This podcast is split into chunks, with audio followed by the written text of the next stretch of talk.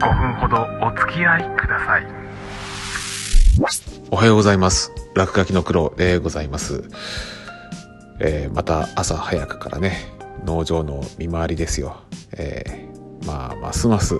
ああ俺こういう仕事やってると本当に休みが取れないんだななんていうふうにえー、それはそうとですね、ふと思い出したことがあったのが、先日のねうちのメインバンク取引銀行の方からね、貸金庫を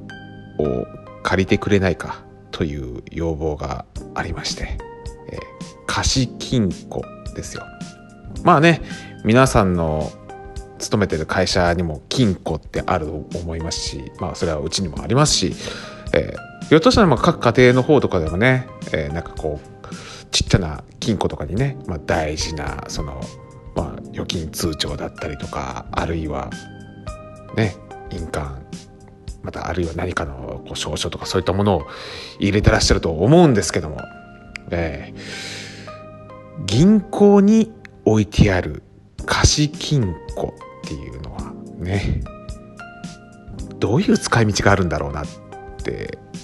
あんまり考えたことなかったんですけどもね。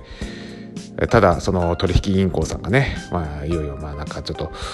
なんかこう改装して、まあ、リニューアルオープンするっつうことで、でそこでね新たに設けたこう新しい貸金庫コーナーみたいなのがあって、え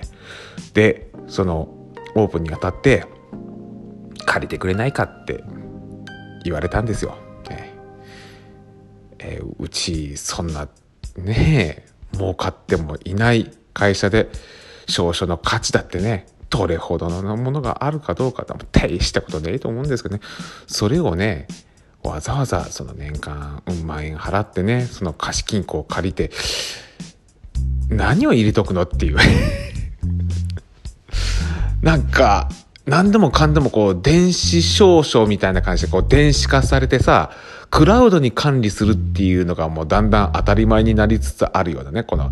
エヌエフティー とかあるじゃないのよね。そういうものが当たり前になりつつある時代にね、なんてアナログなサービスを提供してくるんだこの銀行はっていうふうにね思ったりもしまして、まあでもね、まあ古くからのやり方の方がまだちょっと安心感があるっていう意味では、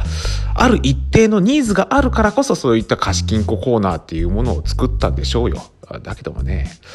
何を入れとくのっていう。でね、私の中でのね、その貸金庫のイメージっていうのがありまして、何かにつけてカサスのね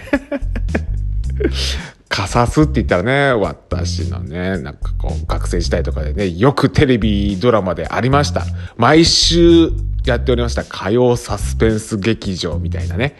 えー、何かの犯罪をその会社が犯した時に証拠をね、自分の会社内に隠しておくのはまずいということで、貸金庫になんかこうひっそりと残しておくみたいな、なんかそういうやつですよ。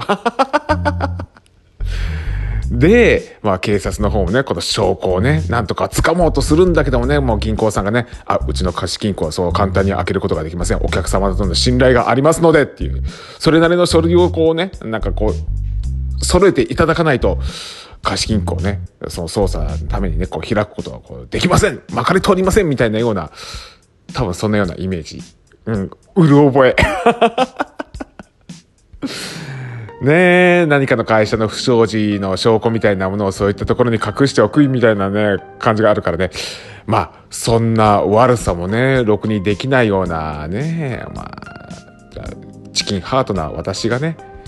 貸金庫に何を隠すものがありましょうよと。いやいやいや、本当はもっと正しい使い方がね多分あると思うのね。ただ自分の中ではね、そんな大したことやってない自分にね、わざわざ貸金庫うんまんえんね、年間払ってまでして借りる価値ねえよねと思ってね、あのずっとほったらかしているんですけどね。でも多分